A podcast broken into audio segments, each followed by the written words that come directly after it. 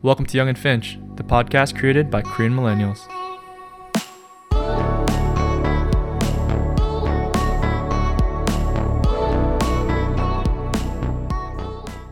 All right, guys, welcome back to the Yonge and Finch podcast. My name is Josh, and today we are very excited to have a special guest on the show. He's a fellow podcaster or podcaster on hiatus, more on that later, uh, who hosts a show about the local food and restaurant scene here in Toronto, highlighting and having conversations with chefs, restaurateurs, and sommeliers called the Gastronomy Club. He's also been a friend of the pod since very early on, and uh, we're excited to finally have you on. Matthew Boo, welcome to the show. Thanks, man. That's uh, it's good to be back on the mic again. Um, hopefully, my voice isn't too rusty, but uh, I'm, uh, you know, I'm, I'm, I'm leaving it up to you for post to fine tune uh, the levels and the EQ and whatnot. But uh, no, excited to be on and excited to uh, chat and excited to uh, yeah just talk um, life and food and whatnot. Let's go. All right, so I guess for any of you know uh, our new listeners that aren't aware of uh, what you do over at the Gastronomy Club, or any new listeners, could you give mm-hmm. a little bit of background, a little bit of context, you know, um, about who you are and what you're all about? Sure. Yeah. So uh, I guess I'll give some context on the podcast and how um, why or why I even started that podcast in general. And so uh, you kind of give a good summary, but yeah, it's kind of just diving into the life and the craft of restaurant owners in Toronto and um, chefs and people involved in the food industry, uh, directly or indirectly.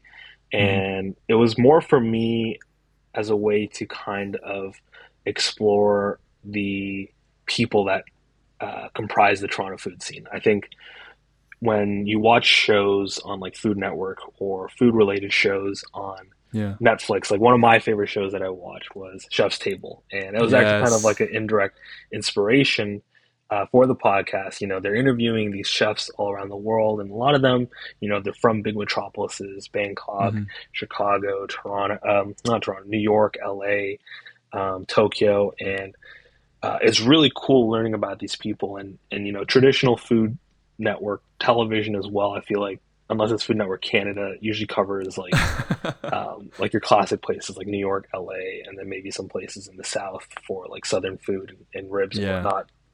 But um, you know, I didn't really know um, you know what made um, or what made Toronto special. Um, not not with the food because I know there's great variety, but in terms of just the people and the personalities that make it. Right. Um, and I think there are some really interesting personalities and there are some really interesting stories. And it's something that I wanted to explore and something that I've kind of um, uh, loved since childhood, not just food, but just um, talking and interacting with people. And I feel like um, I had like a vested interest in, in the food space, just given my parents are restaurant owners. That's the environment and the background I grew up in as well.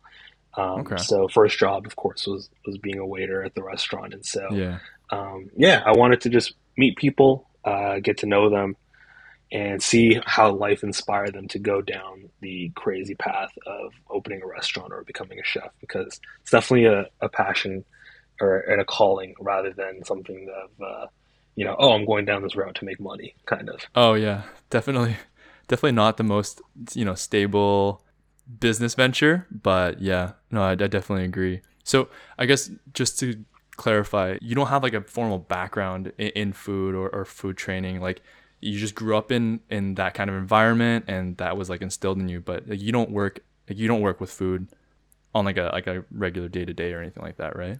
No, no, it's funny because um, actually I have a day job, and my day job is actually it's kind of related to food now. It was not before, but um, you know, on my Zoom calls that I have, I've, uh, I have a library on, on, the main floor of my parents' house, and there's a bunch of cookbooks yeah. behind me, and everyone's always asking like, "Oh, what are all the books that are behind yeah. you?" Because it, it, looks so fancy. um, I'm like, "Oh, they're like they're all cookbooks," and you can tell I haven't read any of them based off of my cooking. Yeah, and I'm actually an awful cook. Um, mostly because my mom doesn't trust me in the kitchen.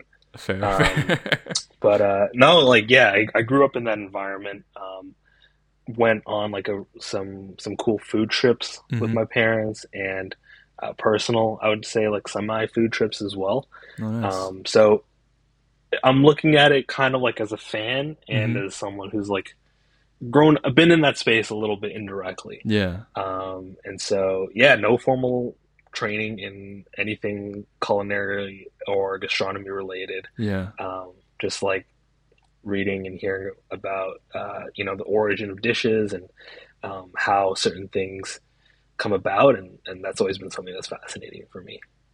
Nice. Yeah. I mean, as a fellow, you know, I refer to myself as more of like an amateur foodie. You know, I, I don't think I'm Mhm. at the the same echelons as some of these food Instagrammers that are, you know we're even connected with on the Yeah. podcast uh, Instagram. But um, yeah, I definitely share that same sentiment, and you know, I love food, I love eating, um, and actually, yeah, that that was one of the huge things, the first things that actually drew me to uh, your podcast initially because I, I was having the same thoughts. You know, I think everyone knows the big, uh, you know, the big restaurateurs and the big, you know, chefs in Toronto, like you know, Matty Matheson, Yeah. Grant Van Gameren, Rob Gentile. Like everyone kind of knows them, but like the smaller restaurants, the wine bars, like who started that? You know, who's behind this? I I, I loved how your podcast was dedicated towards like, you know, like mom and pop shops, you know, the high end restaurants in Yorkville and everything in between. Like, you know, that you kind of casted a wider net, which I, I thought was was really great. So um Yeah. yeah. I think especially too, like just given that the time and age we're living in, our Mhm. relationship with like the people that make our food is kind of more. It, it, there's more mileage to it. and There's more kilometers of distance. Yeah. Um, even when we look at our social media, like we, we're not really when we when we're following food posts. It's not really a post about the people that are making the food. It's really just the food, right? Like Yeah. oh, like this is a photo of uh, pad thai from Pai or you know X from Y, um, Mhm. and so for me it was also just about deepening that relationship between consumer and like producer as well, and and Right. kind of creating that bridge. But one thing I thought you did a fantastic job was like you really sort of built up a story and sort of like an image with your episodes. That you always kind of like provided enough context and, and you know you dove and asked like really interesting questions that really allowed the listener to you know people might be familiar with some of these restaurants like Oyster Boy, but you know you really Mhm. gave the listeners and people a, a chance to kind of get to know you know how Oyster Boy came to be, which I thought I think is like a really good opportunity and like a really cool story to know, right? No, definitely, and and definitely, you know, a lot of these people are characters, right? And I think they have really fa- fascinating stories. Like I think um, the Oyster Boy episode was really good, Yeah. um, because uh, you know we just went on random tangents about how oysters are like aphrodisiacs, and, you know what it's like to participate in like an oyster shucking competition, and so yeah. um, yeah, these are like fascinating stories and life, you know, events that I would never go through, and so at least now I had a little bit of exposure to it, Mhm. um, and uh, you know I respect the craft, and uh, definitely was was a fascinating conversation. Yeah. Yeah.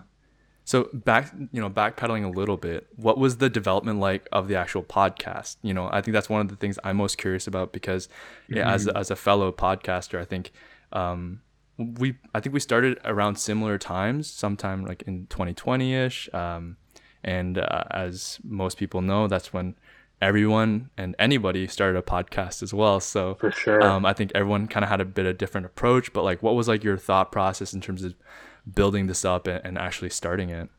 Yeah, so actually, like the root, uh, like the seed of the podcast came to me like a couple months before like COVID even started, Mhm. and I remember I like I I binge watched like a bunch of episodes from Chef's Table, and I had been to like some of the restaurants on the show as well, and Mhm. um, it, it just kind of came to me. I was like, you know, why? What's this? Where is there a spotlight of people in Toronto? Yeah. and I, I think it was like in the middle or like early winter. I I was I was having lunch with some coworkers Mhm. um, in the path. we were just talking. We were just the gastronomy hub of Toronto, eh? exactly the path. um, back back when people still perused the path. yeah. Um, but uh, yeah, I remember I was I was pitching it to them. I was like, "What do you guys think about this idea where hmm you know I, I interview like restaurant owners and, and people like that, and everyone was like really um, excited about it. Yeah. And I'd actually kind of saved the name the Gastronomy Club for a really long time because uh, back when I was a student at Western University, Yeah. I had a little club with two of my friends called the Gastronomy Club, where we'd go Mm, try some of the different eats around uh, London, Ontario, right? So like okay. not not many options, but Yeah. you know, as a as a broke as a broke university student, Yeah. like some you know once in a while you want to splurge and try something different, and Mhm. so we would go to like um, like one of my favorite pho spot, spots is out in London. We had like really good Indian food, yeah. um, and so I had that I had that username saved because I would post photos from our like little mini excursions Yeah. on on that Instagram account, and I was like, why don't I just use this name? Um, I got my friend's permissions to kind of rework it, and then um, once once COVID happened, you know, definitely had a lot more time, and Mhm. so um, I thought not only would this be, you know, not only do I have more ample time to kind of start this, I'm sure like restaurant owners have like way more time to have a conversation and hmm you know uh, beginning of covid you know there's a lot of conversation about supporting small businesses as well and so Definitely. I thought, you know, kind of hit all three angles in terms of now this is also an opportunity for people to get to know some of the best restaurants in their area and like maybe they can support them. And Yeah. so worked with my sister on the branding because she's very into digital branding and, and digital art and whatnot. And uh, kind of just started cold emailing a bunch of restaurants. And that's really how it started. And then first episode I had to record twice because it, it completely messed up the first time, and then Oh no. it was kind of embarrassing. I was like, "Oh my gosh!" Like I, I hate to have to ask for another hour, but uh, I, I need to re-record it.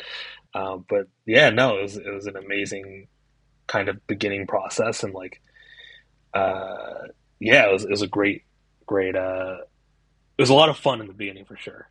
Uh, What was the um what was the response rate like for the cold calling? Because I definitely understand that even now, you know, I'm shooting uh, uh, DMs to to random random people, even with even with you and, and some of our other guests, you know. For sure. Um, it, it can be a little bit unnerving, and you're kind of like, ah, like I don't want to bother them. But uh, how how was the what was the response rate like for for the first couple? I guess. Yeah, I kind of felt like Oprah a little bit. You know, it's like everybody, you get a car, you get a car, but now it's like you get an invite, you get an invite, you get an invite, and it, it's kind of like you gotta you gotta have a balance because you don't want to send out too Mhm. many emails and then get an overload of confirmations, and then you have like scheduling Right. issues, right? And so Yeah. response rate, I'd say it was about like twenty percent, twenty five percent, which I don't think is that bad. That's pretty good. Um, but like I remember like going through dry spells, like you just send out a bunch of invites and like, or like emails, cold emails, and then you Yeah. get nothing, and then uh, you get that one, and like you're like so excited, and then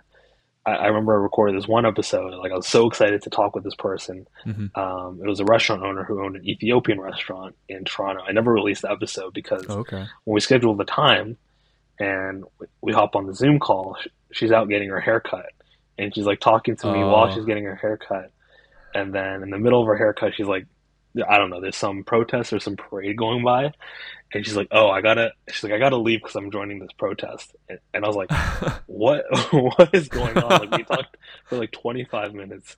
And uh, half the time I can barely hear you because, you know, there's a Yeah. buzzer right next to your hair. But, uh, yeah, no, I think um, in terms of response, like definitely, um, uh, it can get encouraging and discouraging at times, but I think with any, it it helped me kind of learn about just like the outreach process, and it yeah. honestly reminded me of recruiting during school Yeah. again, which was like a bit traumatic, but all good uh, because you know now it's like there's no real consequences. Um, but um, yeah, yeah, it was uh, in terms of outreach. No, it was a good time, and um, I'm grateful for those who did confirm and did respond. Yeah, and you have some like really like even for someone who I guess hasn't had the opportunity to venture out too much in Toronto, like there's a lot of you interviewed a lot of um, you know, chefs and owners from like restaurants that even I was like, wow, like did you have like a list of like I these are my favorite restaurants and these are the people that I would love to have on or was it just like Google Maps 5 kilometer range like let's just go. So I actually do have like a Google Map saved on my phone of like restaurants and bars in Toronto, and I think there's about like 800 let's go. uh, pins on my. You're gonna have to send me that list later. I will, I will for sure. Um, but it was a mix. It was a mix of places that I had been to and Mhm. I had loved not only the food, and the presentation, but the environment and the atmosphere. Yeah. Um, because I think those things are also extensions of the restaurant owner. And, of course. Yeah. You know, what they want to create as a hospitable environment. hmm Um, so I think there was that. You know, you have like um, people like, um, or places like Sakai Bar, where that was um, kind of a big element to it, or Brothers Yeah. um, was another big element to it. And then there were places that I had always known of and had been to a lot of times. It wasn't necessarily known for like their environment, but they were like kind of like staples. Yeah. This was mostly because they were like either they knew my parents or um, they had been in Toronto for a while, and so um, I was like, you know, these are kind of like the veterans of the Toronto food scene. You know, Mhm. what who better to reach out to than some of these people? Yeah. That would kind of be like Alida Solomon for Tutti Matti, Mhm. or um, uh, Jeanette and Joanna Liu from Yueh Tung, which is like a great Hakka um, Chinese restaurant Yeah. at Elizabeth and Dundas. And then I'd say the last kind of cohort were like the restaurants that candidly like I'd never been to, Yeah. but like people that through my research and whatnot, I thought had like really cool stories. Mhm. Um, and I think like uh, one of them would be like Victor Igueke from Afrobeat Kitchen. Um, just being a Nigerian immigrant to t- Toronto, Yeah. um, complete like 180 in weather and like temperature, but crafting and creating his own restaurant um, from scratch. You know, and and I had never eaten this food, but I thought he had a really cool story and um, wanted to kind of con- converse with him and see what uh you know what kind of episode uh, episode what kind of stories he had to share. What was like the toughest part, I guess, sort of uh, leading into where things are at right now with the podcast? But I guess during your tenure, uh, while you while still going, like what was some of the toughest moments that you ran into, whether it was like related to the podcast or you know related to maybe like a, a, a guest or you know like um, running into mental walls or or anything like that? honestly, respect to all the podcasters out there who do this on a consistent basis. Yeah. I I think you go into it, you're like, oh, it's so easy. You just record it and just upload it to like Anchor or whatever, and like it goes out to the world, and then like, yeah. yes, it's kind of true. Like if you don't really care about the product or the outcome, and like. I feel like, contrary to my uh, performance at work, I am a perfectionist with some of these things. Um, and you know when you hear like when you hear yourself say like uh you're like oh my god i gotta edit that out yeah. um part of, part of it was definitely the perfectionist nature Mhm. in myself um and editing is such a beast it's like you have like a 50 minute or an hour episode and you just whittle it down to Yeah. 40 minutes 45 minutes um because you're like an hour is too long and you gotta cut parts out that are kind of mundane and you gotta take out all the uh, weird audio uh, blips and whatnot and so that i think was a big detriment to myself like in terms of like and i did try to loosen up a bit more in Mhm. later episodes and just be and make it easier for myself Yeah. um, and I think another part of it too is uh, just like with all like like social media related things, Mhm. that consistent output. Yeah. And I feel like that was some one of the biggest things I had trouble with was, you know, I'm not I'm not like a huge uploading and posting on Instagram person. Like I, I don't really want to have to like take time to like think of a caption Mhm. or like curate like make a photo look pretty. Right. I- I'm just there for the memes. You know, I just want to get the memes, get my intake, My guy. and I actually I actually worked with like two people while I was running the podcast to like produce like um, social media posts Okay. and come up with social media content, Yeah. and that was really helpful actually. Um, but I think definitely like they had no vested interest in like not not that it was their fault, but there wasn't really any vested interest for them to like come up be the one that, to come up with the ideas. Right. Um, and so I think it was, it was more just like me like saying, "Hey, can you do this? Can you do that?" Which is completely fair and completely fine. But like for me, it's like taxing to like come up with all the ideas as well, and so it just got very tiring for me. Um, but I think like yeah, like not even just like podcasters, but respect to all the social media influencers out there. Like For real. that's a ton of work, man. Like I after even after like the first month of doing the podcast, I was like, wow, Yeah. I'm I, I, I clearly I'm not cut out to be a social media influencer. Like it might be easier, quote unquote, than like, you know, a day job, but like to have to like constantly think about captions is mentally draining. Uh, it's yeah, it's definitely for a certain type of people, but I'm definitely along the same wavelength as you. Um, in our first couple of seasons, obviously it helped that uh, our team was uh, a team of three, so we were able to split the work, split the editing, um, For sure. and like you know, three brains is you know sort sort of three brains.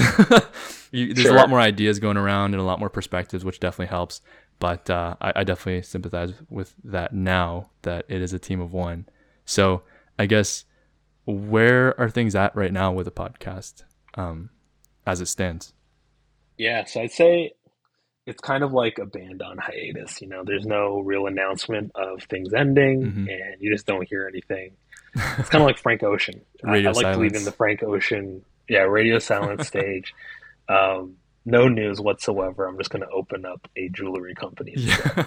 Um, no, no, no. But in all seriousness, I think, uh, yeah, like and around October, like things just got very busy for me. Mhm. Um, had some family stuff to take care of, some personal stuff that happened, and then as well, uh, was kind of preparing for a big job switch yeah. um, from the finance industry to the technology slash food technology industry. Okay. Um, and so it, it just became very time consuming with not only that, but also starting a, a small company as well with my friends as well. And, and yeah, I think, you know, um, I never said goodbye to anything. And so I think that makes it uh, feel feel good. It kind of reminds, this is, this is like that um, Dr. Seuss quote or some quote where it's like, don't say, uh, farewell, it's goodbye or something. I don't know. Yeah. Maybe I'm butchering it. I'm completely I, butchering th- it. I feel like that was from like a rom com or something. It's like it's not goodbye. It's it's like see you soon or it's a see you later or something like later, that. Yeah, yeah. Um, and that's that's where I'm at with it right now. And to be honest, have I done anything with it recently? no. Yeah. Um, but uh, no, I mean it's a chapter of kind of life that I'm, I'm proud of, and um, I look back on the episodes and that process fondly. and like, who knows? Um, even though I'm not engaging on it hmm on a formal basis in terms of a podcast, meeting and talking with like these people are is still a passion of mine, and Yeah. it's it's uh, something I still keep want to keep doing outside of just uh, having to hit record and, and upload it. Yeah, for sure. No, and I, I think that's that's the that was like the point of it, right? Just to build that connection further with the food scene and the people behind the the restaurants uh, in the city.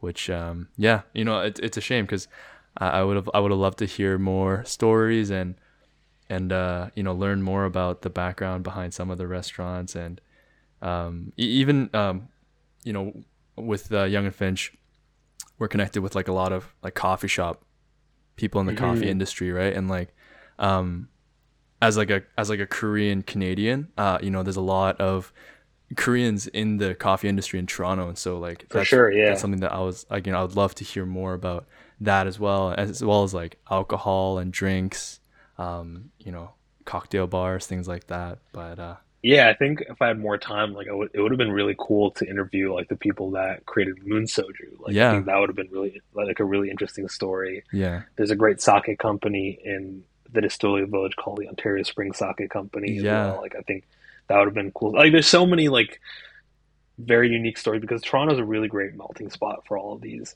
definitely. different cultures and identities, um, and everyone, uh, for the most part, is an immigrant, right? Mhm. And so you really get like stories that cross geographies and cross boundaries, and, and sometimes like generations as well, which is it's like uh, you know modern day pachinko in a way. Yeah, and honestly, I think that's to this day, I think that's the the biggest asset that the city provides, right? The diversity. Um, and yeah, like you can walk down Dundas West and there's like 15, 20 different types of restaurants left and right, and not that many For sure. places have that have that you know variety and that sort of range. Right. So um, I think we're definitely privileged to have that, you know, right in front of our doorstep.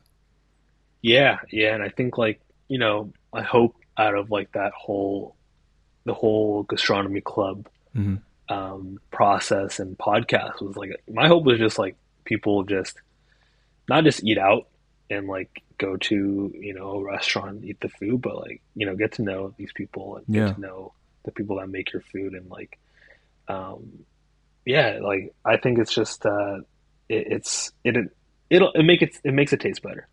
Oh, definitely. it enhances Definitely. everything, you know. Yeah. Was there any I forget what you call it, like a like a silver whale? Was there like a was there a guest that you were like, I would love to have this person on, but somehow maybe scheduling or it just didn't work out and Mm. but like this would have like you would have been like absolutely floored if this person was able to to get on for an episode. Oh man. Thankfully, like some of those silver whales, like there were there were a couple people that's told me like, oh, I don't want to be like your first or second guest, but Yeah. if you get up to like episode like ten or whatever, like I'm willing to be on. Okay. Like, um, a big one for me was like Lawrence LaPianta, who owns Cherry Street Barbecue, Oh yeah, yeah. um, in the Portlands. Um, he was one of the guys that said that to me. And like once I got to like episode ten or whatever, like I reached out to him. I was like, "Yo, like I know we chatted a couple months ago. Like, yeah. Let's let's talk barbecue. Um because he he's like such an accomplished pit master yeah. has like circuited around like southern us um carolinas texas hmm tennessee like hitting up all the spots that you kind of have to hit up as like a barbecue aficionado. Yeah, like, for sure.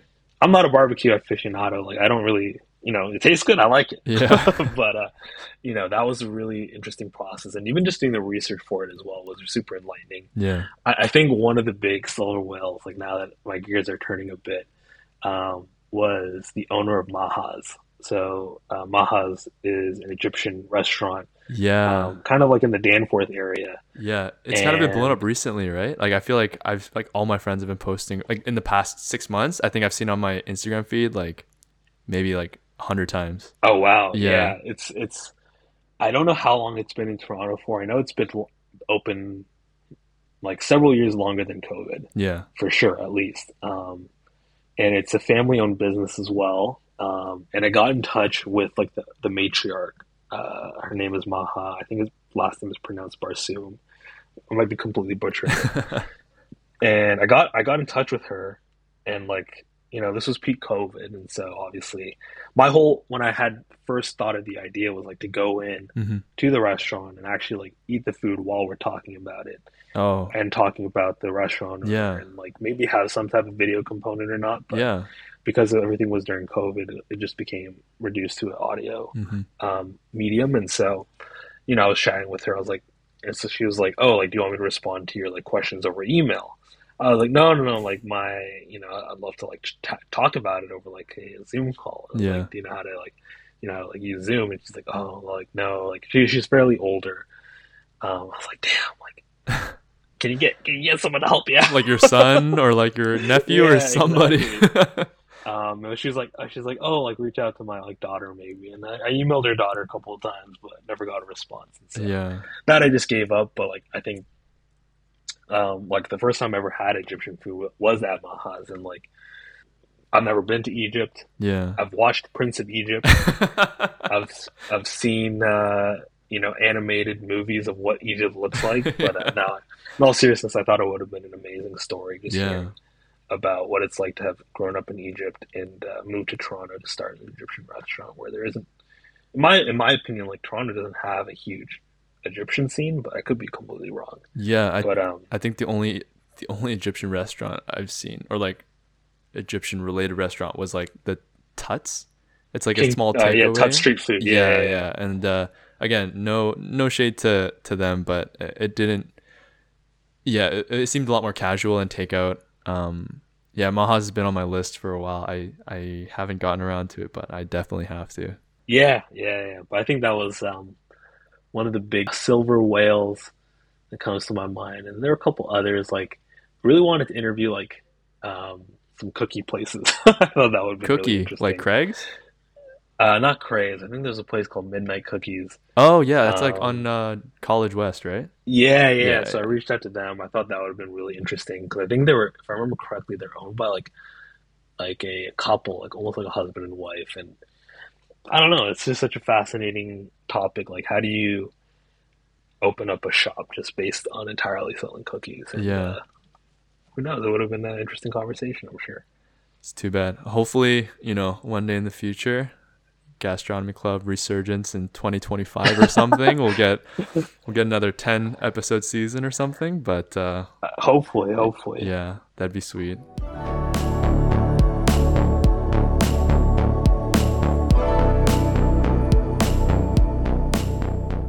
Um, I, that's all the questions I had. Do you have any questions? Anything that you wanted to talk about? Yeah, man. I mean, as a, fellow, you said amateur foodie as well. Like, I think um, I'd love to hear, um, and I always, I always love hearing like what are what are people's like favorite dining experience? Maybe not just in Toronto, but like the favorite their favorite place they ever been to that like blew them away. I don't know if you have a specific spot Um, in mind. I uh, honestly like I am ashamed to say I haven't been outside of Toronto too much.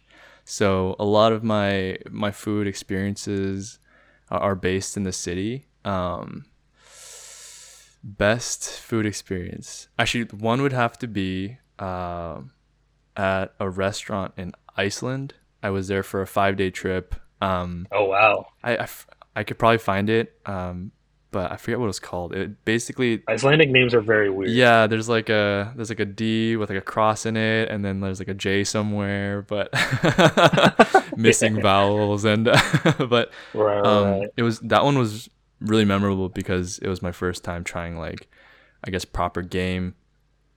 Um and that Mm. was like kind of like a three course three course setup. It wasn't it wasn't super high end, but everything in Iceland was expensive, so I was like, wow, Yeah, this is gonna be a new experience. Um, I remember I had like um, whale, caribou meat, um, and a, a couple other things. But uh, that one was really good, just because it felt like such like a new experience.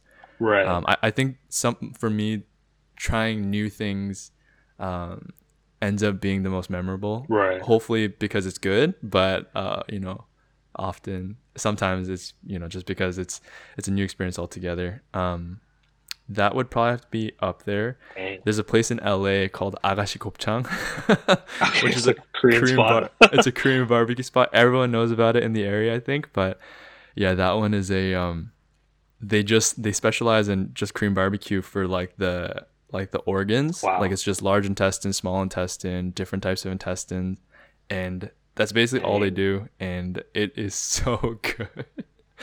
um, That sounds amazing. yeah. Um, and I guess one in Toronto, it's not like a.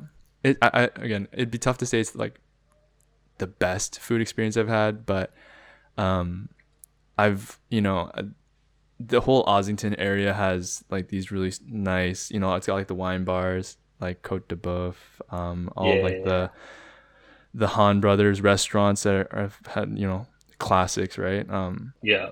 I, I don't it's tough to pick one but just all of those in the area would have to be like you know I, lo- I love spending a night out in that area and just having some good drink and some good snacks um yeah um, yeah. Ah, no, that sounds so good. Just listening to it. yeah I know actually I wish I was there right now. this No, no, this year um I made it uh, there's a you were talking about the the Netflix series uh chefs uh what is it Chef's table. Chef's Table, yeah. But um, I've been watching. You know the Munchies YouTube channel.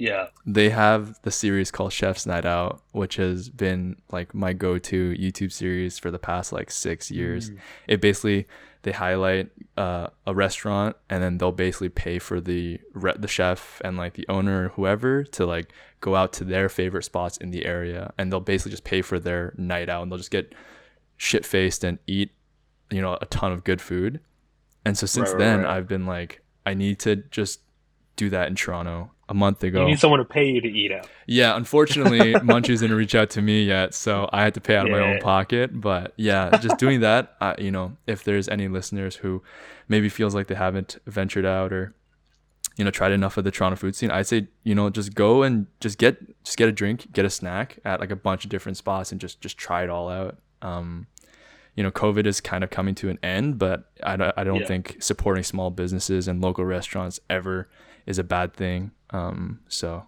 I would definitely encourage any listeners who are on the edge to just to, you know, take that jump and just commit to it. Just do it. Ossing, Ossington is a great place to do that as well. Like, It's a good place to start for sure. yeah, yeah, yeah. Um, go just like on that topic of like how how new cuisines and new experiences are like something that always like are like the most memorable. Yeah. Is there a cuisine that you would like to try like one day that you haven't tried yet?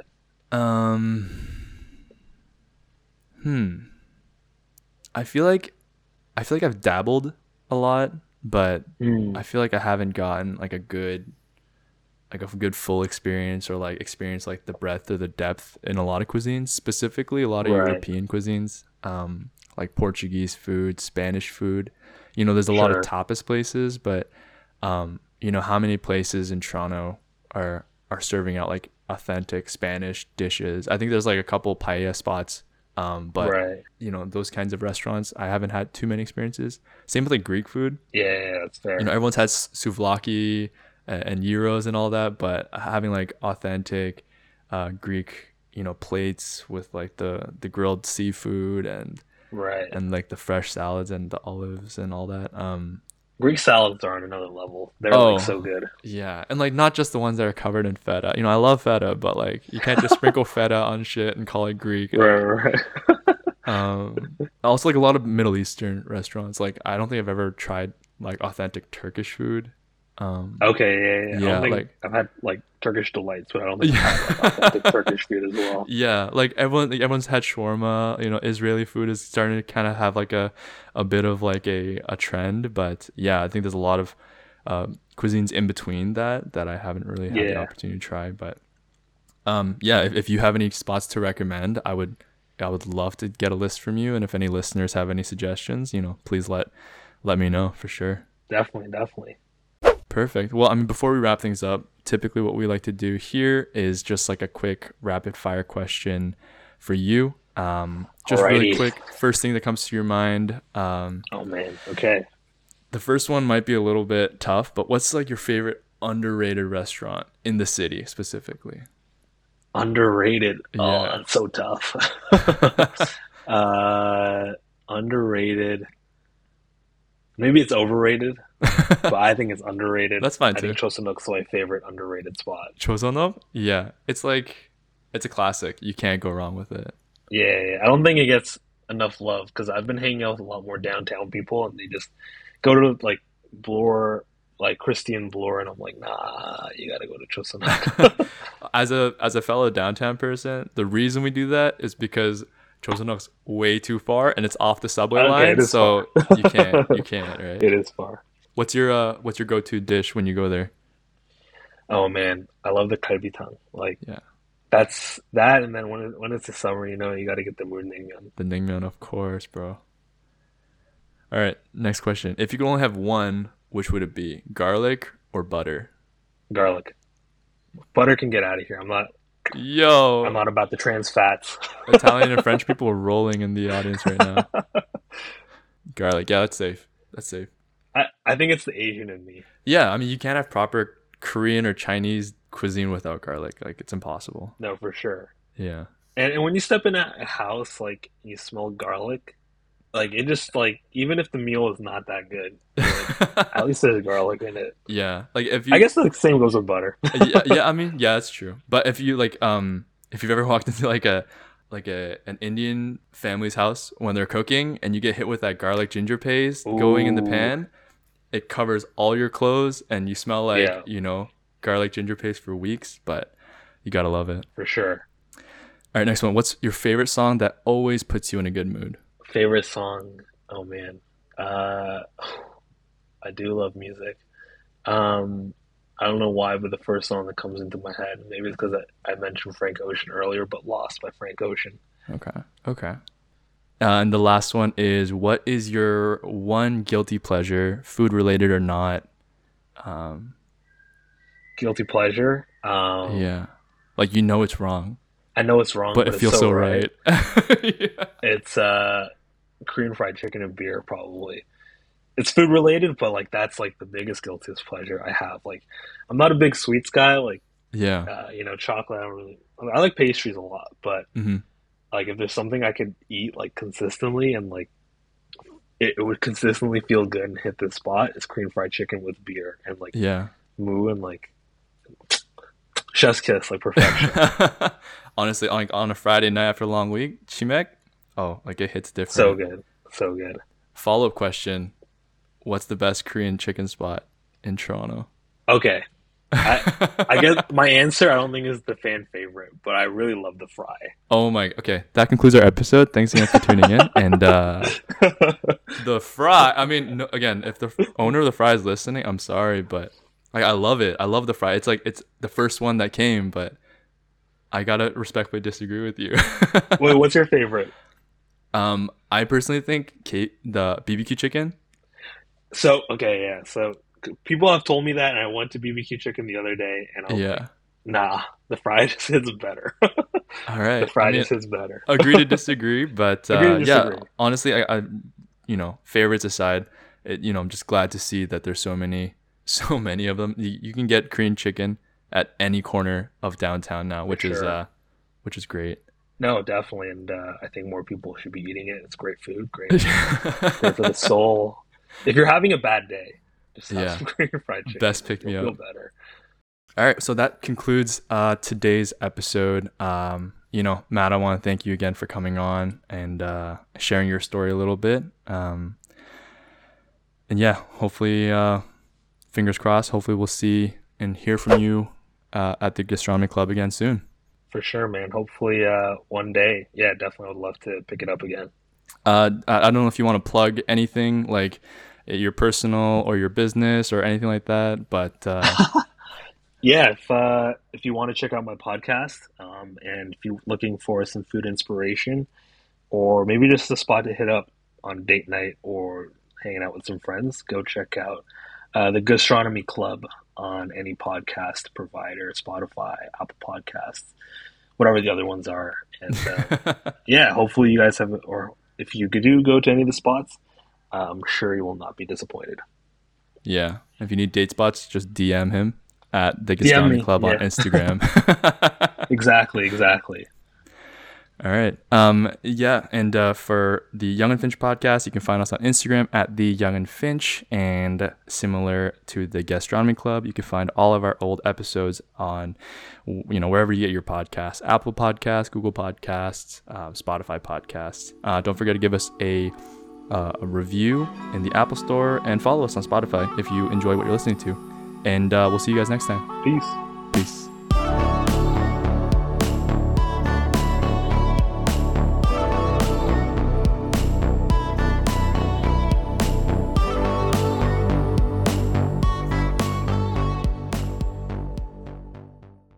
Frank Ocean guy, eh? Yeah, no, I like to dabble in some Frank Ocean. no, no, I respect uh, Frank Ocean a lot. Um, yeah, hopefully he drops another album soon. Yeah, fingers crossed for that. But again, I'm not holding my breath. Exactly. Yeah, yeah, yeah.